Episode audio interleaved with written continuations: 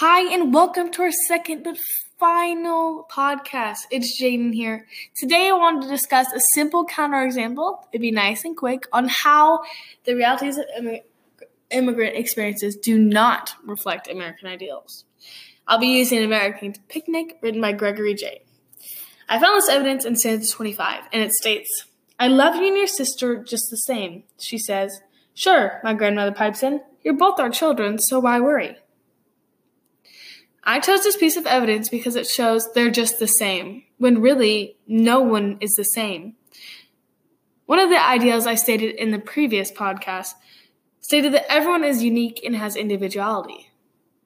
This evidence piece says they're just the same. If everyone was just the same, our society would not be what it is today. You would be bland. You wouldn't have your sense of style your your clothing, your shoes, you know, your personal opinions. You would not have your choice of food. You'd just be like everyone else. Sounds horrible, right? I know. Well, thanks for tuning in. I hope you guys learned something, and I hope you all bring your own piece of cheesecake to the table. I hope that you guys learned something on how the realities of immigrant experiences reflect the American ideals and how they don't. Thanks for tuning in again. See you next time.